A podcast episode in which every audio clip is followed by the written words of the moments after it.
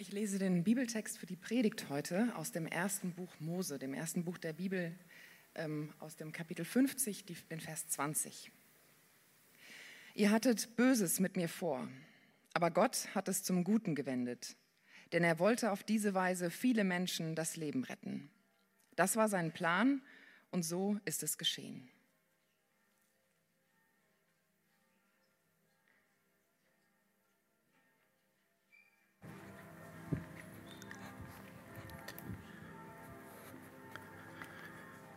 Das ist immer das beste Timing. Wenn der Pastor kommt, fangen die Glocken an zu läuten. Ist euch wahrscheinlich schon mal aufgefallen.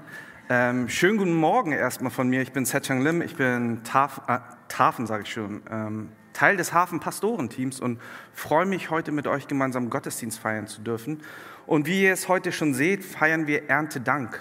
Und Erntedank ist ein traditionelles Fest, was in der Kirche sehr stark verankert ist und einfach darauf hinweist, dass Gott in Kontrolle ist, dass Gott souverän ist, dass Gott Sonne, aber auch den Regen kontrolliert und reguliert, das Saatgut aufsprießen lässt und uns beschenkt mit einer hoffentlich üppigen Ernte.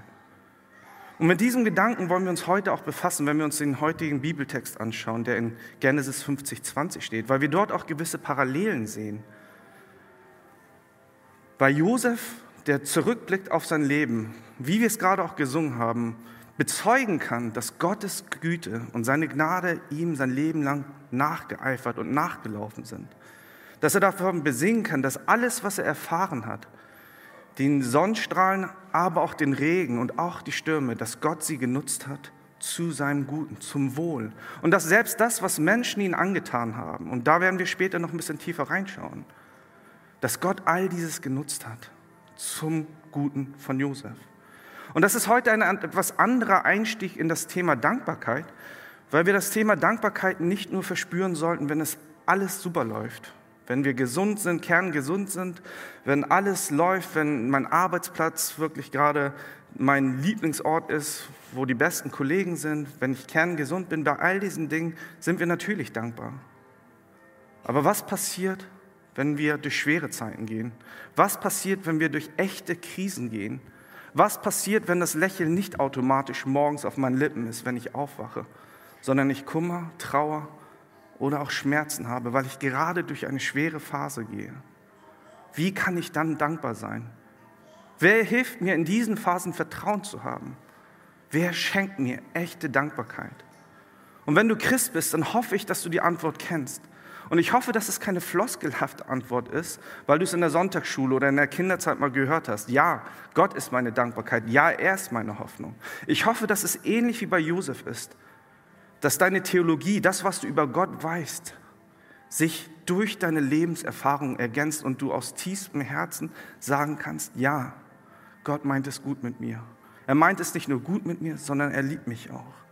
Und dieses Dankbarkeitsgefühl ist eine automatische Reaktion, wenn wir verstehen, dass wir als Gottes Kinder einem souveränen Gott dienen dürfen, wenn wir wissen, dass er unser Vater ist, der über uns wacht.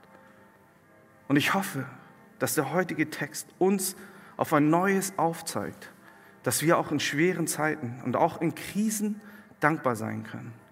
Weil wir doch alle momentan hören, wie schlecht es gerade um uns bestellt ist.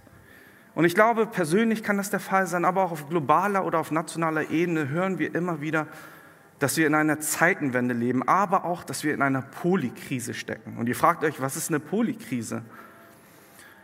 Und wenn man mal nachschaut, dann heißt es, dass eine Polykrise eine Zeit ist oder ein Zeitraum ist, wo verschiedene Krisen ineinander verwoben systemisch unser Leben erschweren. Dass man nicht nur ein Problem lösen kann und es ist gelöst, sondern dass diese Probleme ineinander verwoben und zusammenhängend sind. Und wenn wir mal schauen, dann sehen wir das doch, oder? Wir sehen nicht nur eine Klimakrise, die wir dann mal lösen, wir sehen parallel auch gleich eine Energiekrise, Rohstoffmangel. Wir sehen aber auch geopolitische Probleme überall, wo wir hinschauen. Nicht nur in der Ukraine. Und da ist es sehr gravierend. Aber auch jetzt in Aserbaidschan, in Armenien, in Taiwan, Überall auf der Welt fühlt es sich gerade an, dass etwas passieren könnte. Und viele von uns haben auch Angst. Aber dieser Text, den wir heute lesen, führt uns bewusst in die Arme Gottes, Sie führt uns nicht heraus oder weg von Gott, sondern in seine Arme, weil Josef genau dieses Leben gelebt hat. Und das wollen wir uns gleich nochmal anschauen. Aber zuvor würde ich gerne nochmal beten. Vater im Himmel, auch heute regierst du und zeigst uns deine Gnade. Lass uns wirklich verstehen, wie sich deine Gnade aber auch in unserem Leben bemerkbar macht. Und dass all die Sachen, die wir erleben und sehen und erfahren, zu unserem Guten genutzt werden. Dass der Sonnenschein der Früchte auch neue Energie gibt und wachsen lässt. Aber auch der Regen, wichtig sind, damit wir auch in unserem Leben als Menschen, als deine Kinder reifen können. Lass uns diese Sicht auf dich haben, aber auch auf diese Welt. Gib uns Kraft und gib uns Hoffnung und gib uns Vertrauen, dass du uns liebst, dass du bei uns bist und dass du uns echte Dankbarkeit schenkst, wenn wir in deinen Armen sind, wenn wir in deiner Gnade verweilen, wenn wir deinen Namen rufen und dich anbeten. In Jesu Namen. Amen. Und dieses, äh, dieser heutige Text, vielleicht können wir uns den noch mal ganz kurz anschauen. Der zeigt uns auf, dass wir uns diesem Thema eigentlich aus verschiedenen Aspekten und Sichtweisen nähern können. Wir können uns fragen, wo kommt überhaupt das Schlechte her? Wieso lässt Gott Dinge zu?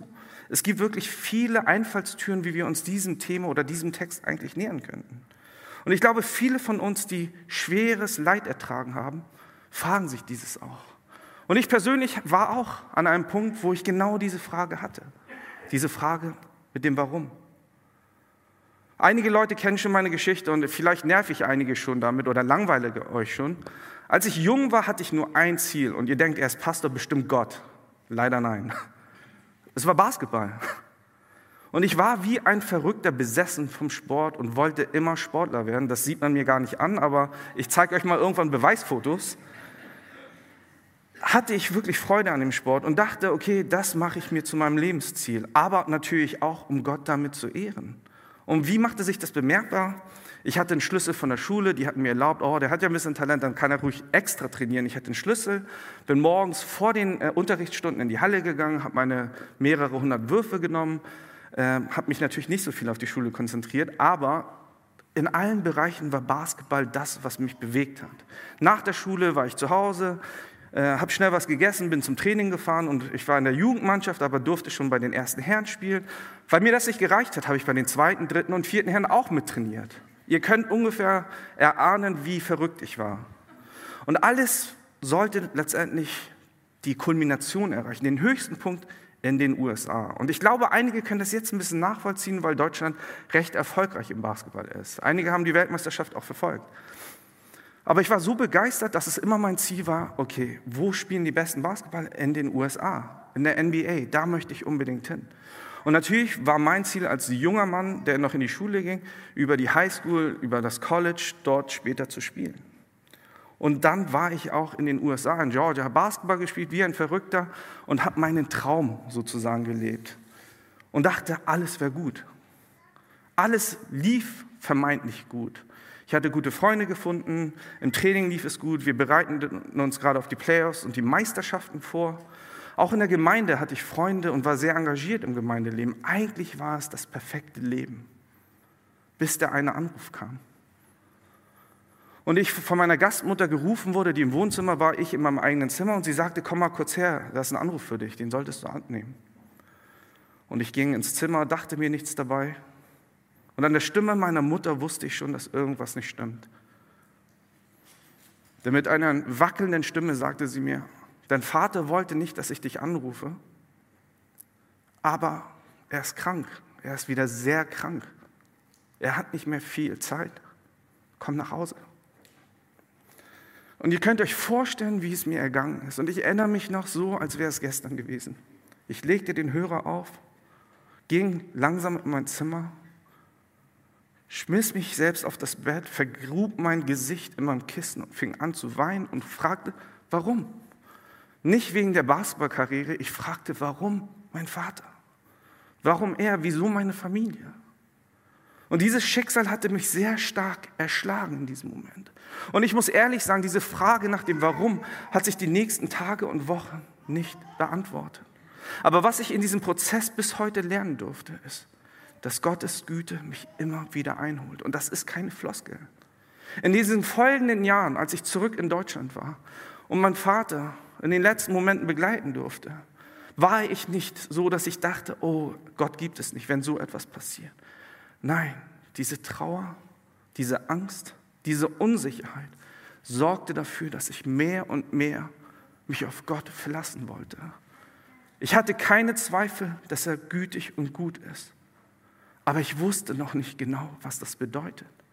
Aber er hat mich auf eine Reise genommen bis zum heutigen Tag. Und der Grund, weswegen ich hier heute stehen darf, ist, weil Gottes Güte mich eingeholt hat. Bei all meinen Fehlern und Problemen, bei all meiner Sünde, die ich kenne, die er mir aufzeigt und mit der ich immer noch kämpfe, weiß ich, dass Gott mich liebt und dass ich geborgen bei ihm bin.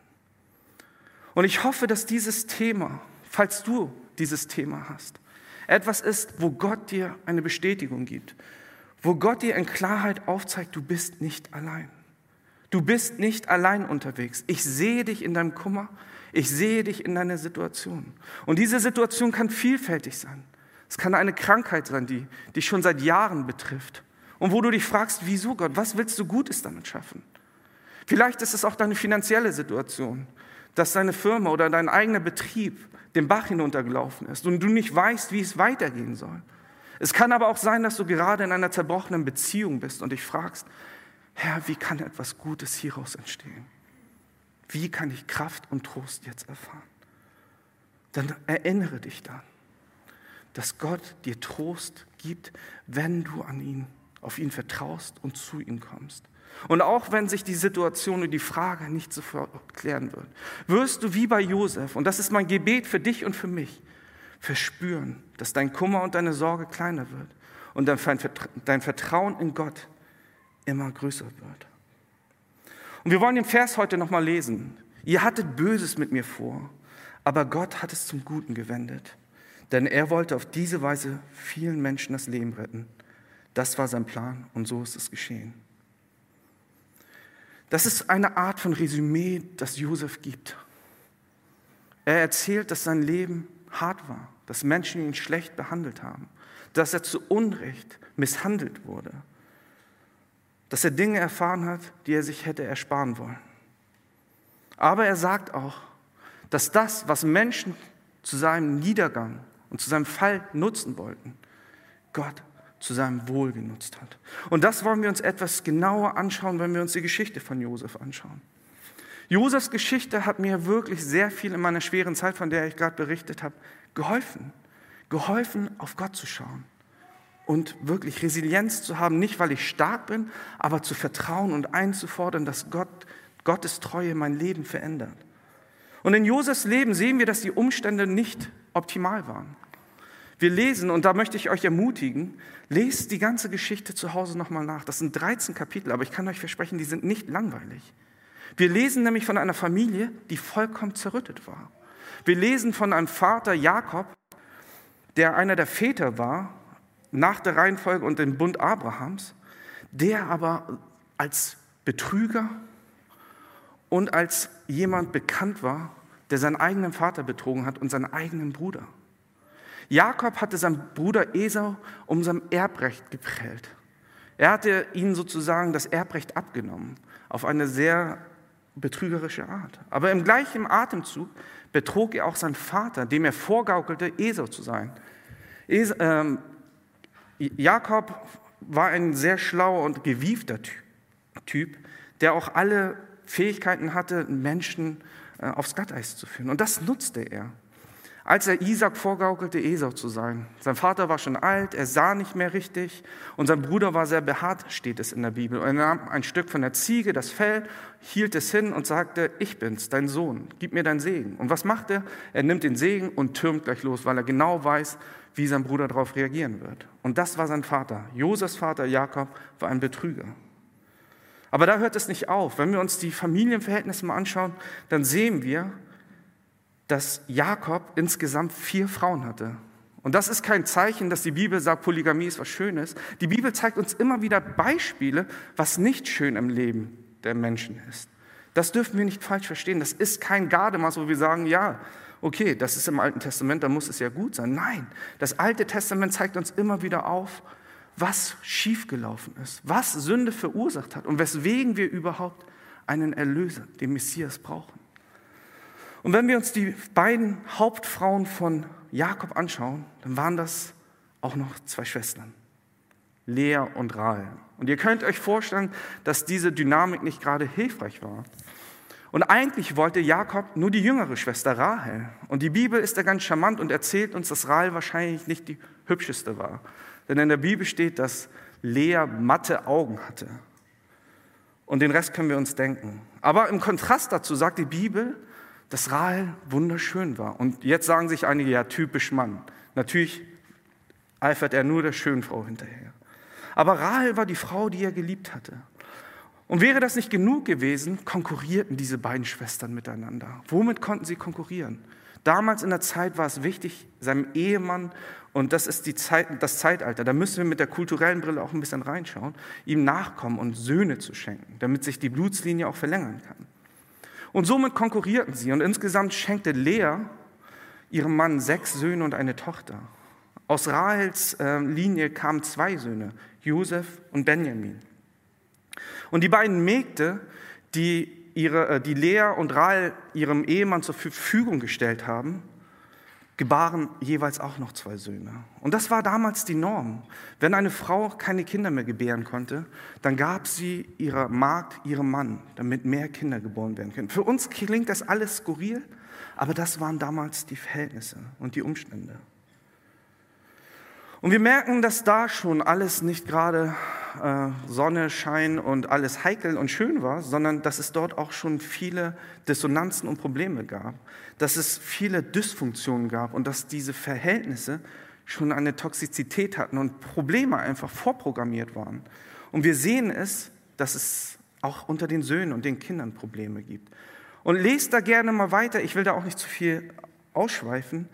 Man sieht in der Familie einfach, dass es Zerbruch gibt, dass es Sünde gibt, dass immer wieder auch Schlechtes passiert in dieser Familie. Und in diesen Umständen ist Josef groß geworden.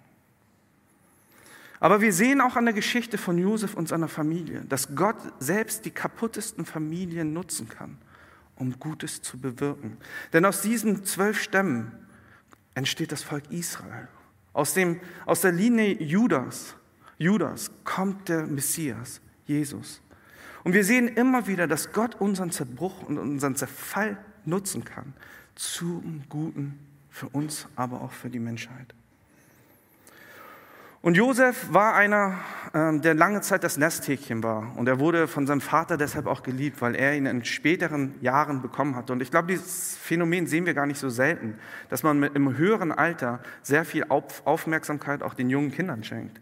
Und er war das Nesthäkchen, das Lieblingskind, weil er auch von Rahel das erste Kind war. Und dementsprechend liebte Jakob ihn besonders. Er bevorzugte ihn.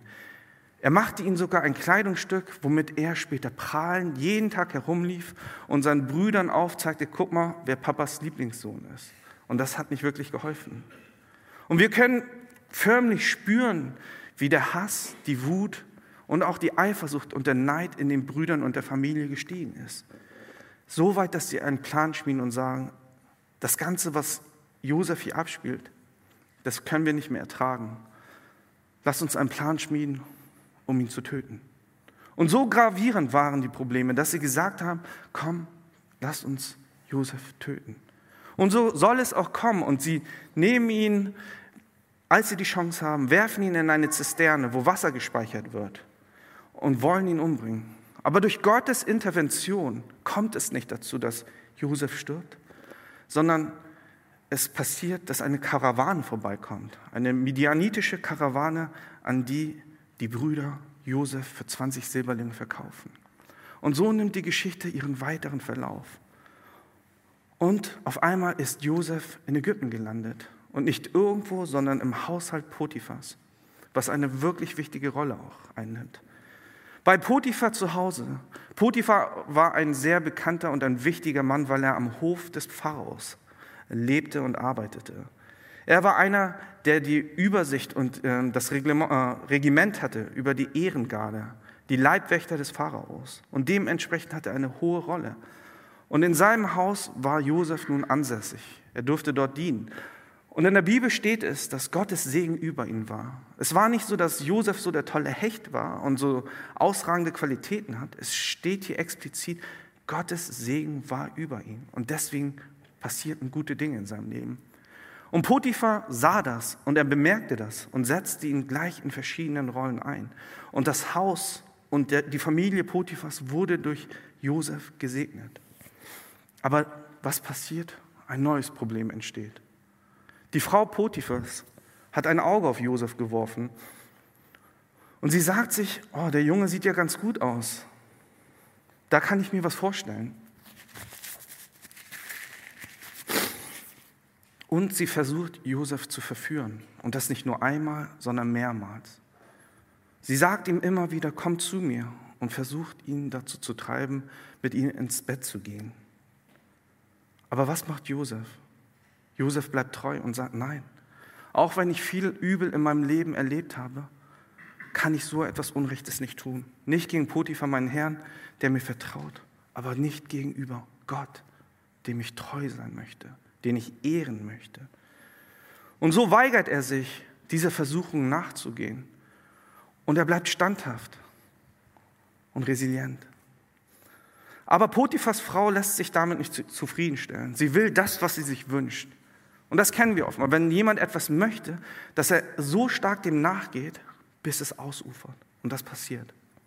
An einem Tag, wo Potiphas Frau es wieder probiert, greift sie ihn und hält sein Obergewand an und hält es fest. Aber Josef macht genau das, was man in solchen Momenten tut, wenn Sünde vor einem liegt.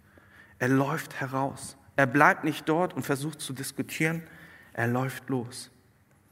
Und weil seine Frau, also Potiphas Frau, so enttäuscht ist und so wütend ist, dass Josef sie so behandelt, klagt sie ihn fälschlich an und sagt, als die Bediensteten wieder im Haus sind, schaut, was der Hebräerjunge gemacht hat.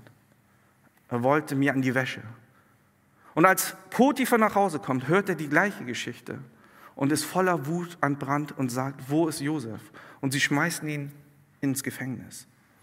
Aber es ist nicht irgendein Gefängnis, sondern das Gefängnis, wo der Pharao seine Gefangenen hält. Und das ist ein wichtiges Detail, das uns später noch ähm, zu Auge kommen sollte.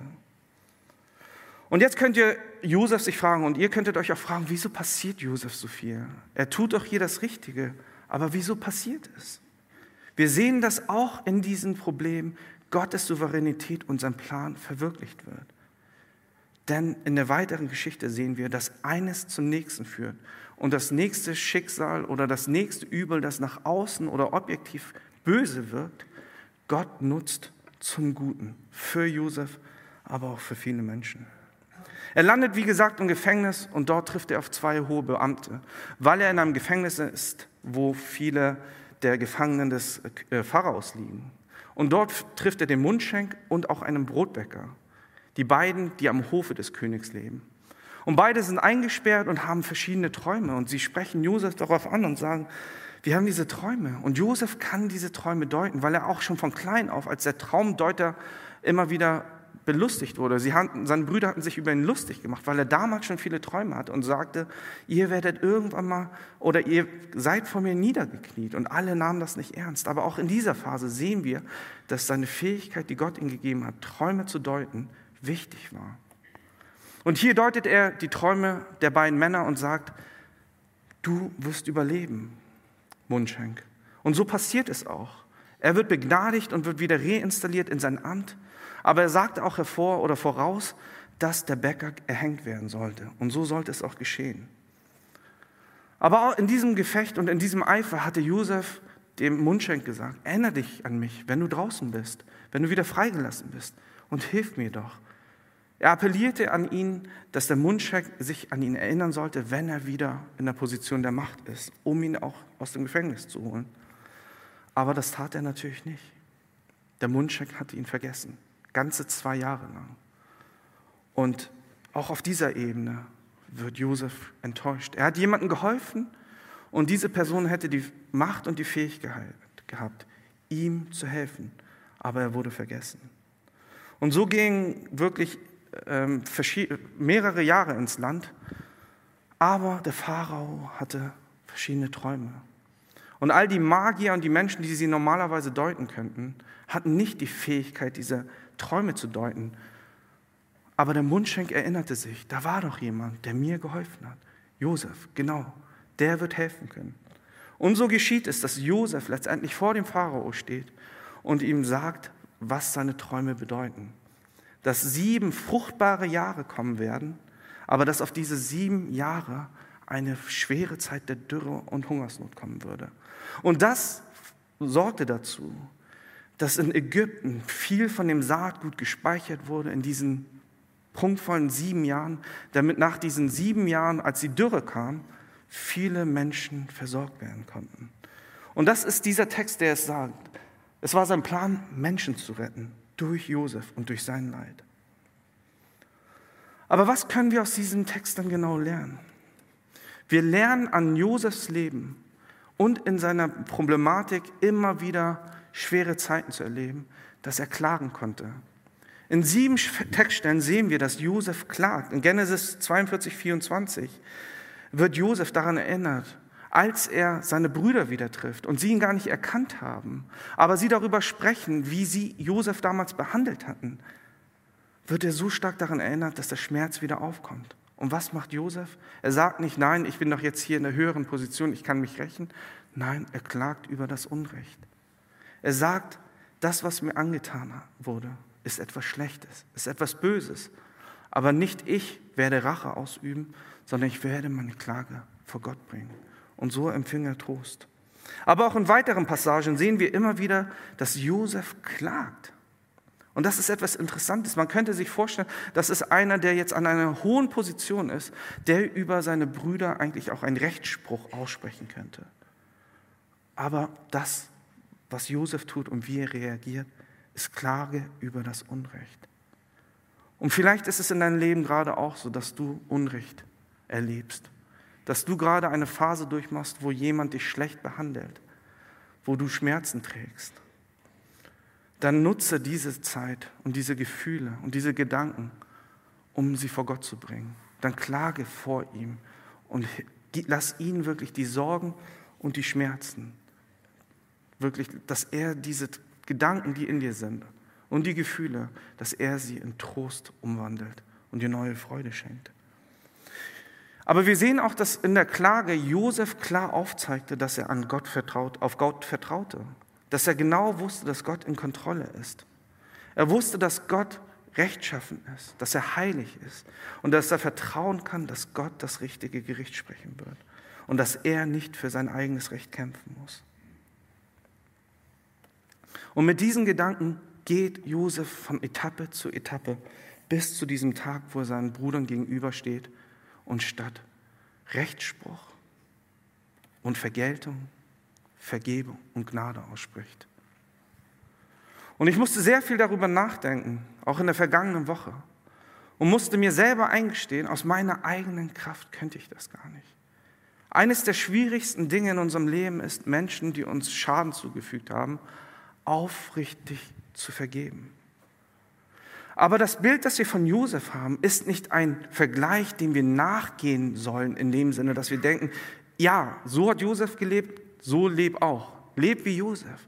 Das Bild, das wir von Josef durch die Bibel bekommen, durch Gott, ist, dass Josef ein Pfeiler ist, ein Richtpfeil auf den, der kommen wird und vollkommene Gerechtigkeit lebt. Wir denken oftmals, dass wir selber Josef sind.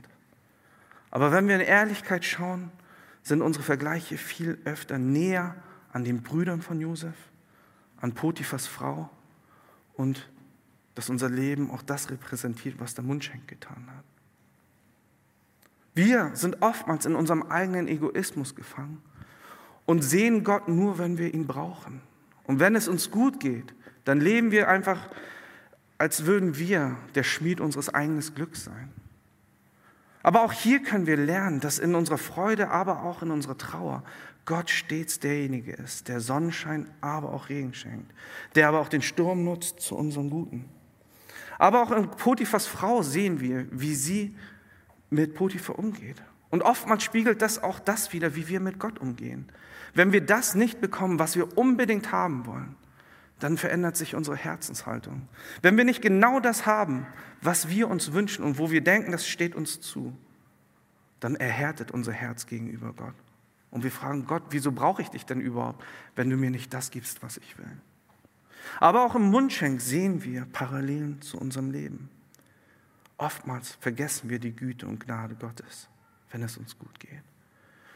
Aber gerade diese schweren Phasen, die wir im Leben erleben, helfen uns dabei, dass wir Gott sehen und uns an seine Güte erinnern. Dass wir ihm nachjagen und erkennen, dass er uns in allen Situationen nachfolgt. Und gerade in den letzten Jahren, muss ich ganz ehrlich gestehen, waren es harte Jahre für uns alle. Aber auch ich habe gemerkt, dass ich nicht wie Josef leben konnte.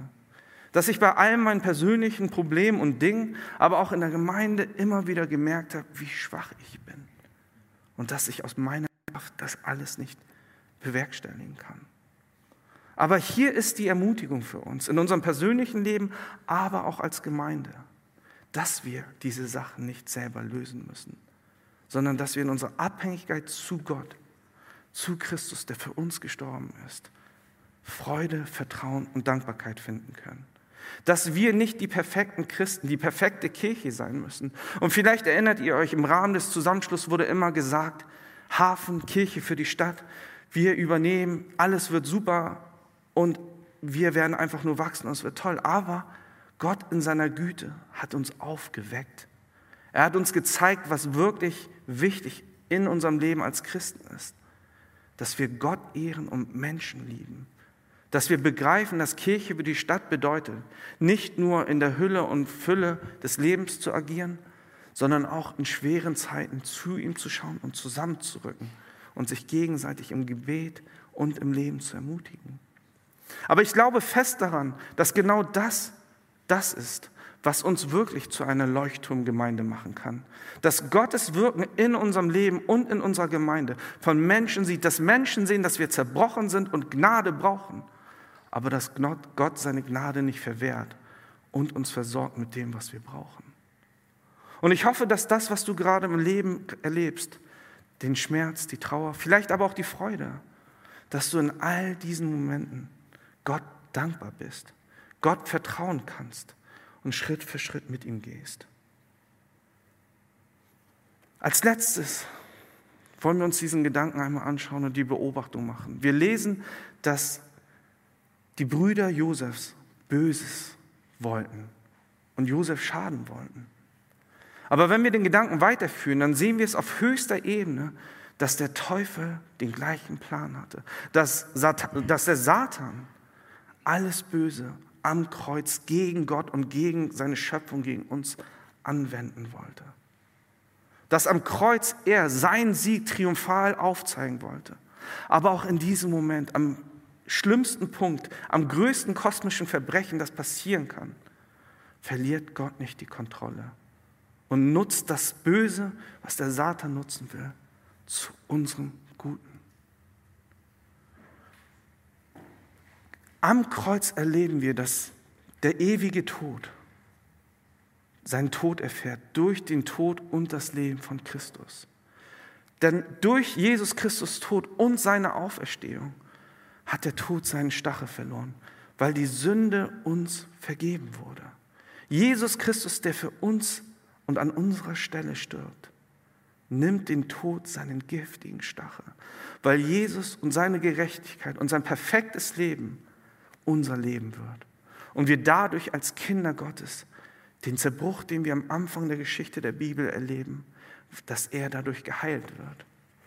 Christus ist am Ende unsere einzige Hoffnung und beantwortet die Frage, was oder wer schenkt uns heute Hoffnung? Wer ist in den schwersten Momenten unseres Lebens die einzige Hoffnung, auf die wir uns stürzen dürfen? Es ist Christus allein.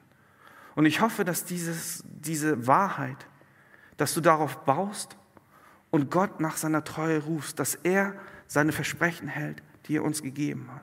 Und wir sehen im Leben von Josef, aber auch im Verlauf der gesamten Bibel, von der Schöpfung bis zur neuen Schöpfung, dass Gott treu ist und dass Gott uns liebt und uns vergeben hat durch seinen Sohn. Lasst uns an diesem Versprechen festhalten und lasst uns diese Dankbarkeit und die Demut erfahren, die wir vor dem Kreuz erkennen. Lasst uns beten. Vater, wir danken dir dafür, dass wir uns daran erinnern dürfen, dass du uns gesegnet hast und dass dein Segen oftmals anders wirkt und anders erscheint, als wir uns das wünschen und denken. Hilf uns auch in schwierigen Situationen, die wir gerade durchleben oder die wir auch in der Zukunft erleben werden, dass wir daran erinnert werden, dass du gut bist, dass du gütig bist, dass du voller Liebe bist, dass wir darauf vertrauen bist, dass du treu bist, auch wenn wir untreu sind. Und dass du all unseren Schmerz und all die Dinge, die uns jetzt gerade auch zur Last auf dem Herzen liegen, dass du sie zu unserem Gut nutzen wirst und zu deinen Ehren. Wir danken dir und wir bitten dich, dass dieses Gefühl und diese Dankbarkeit äh, nicht von unseren Umständen beeinflusst wird, sondern unsere Dankbarkeit unsere Umstände beeinflusst und die Sicht auf dich und unser Leben. In Jesu Namen. Amen.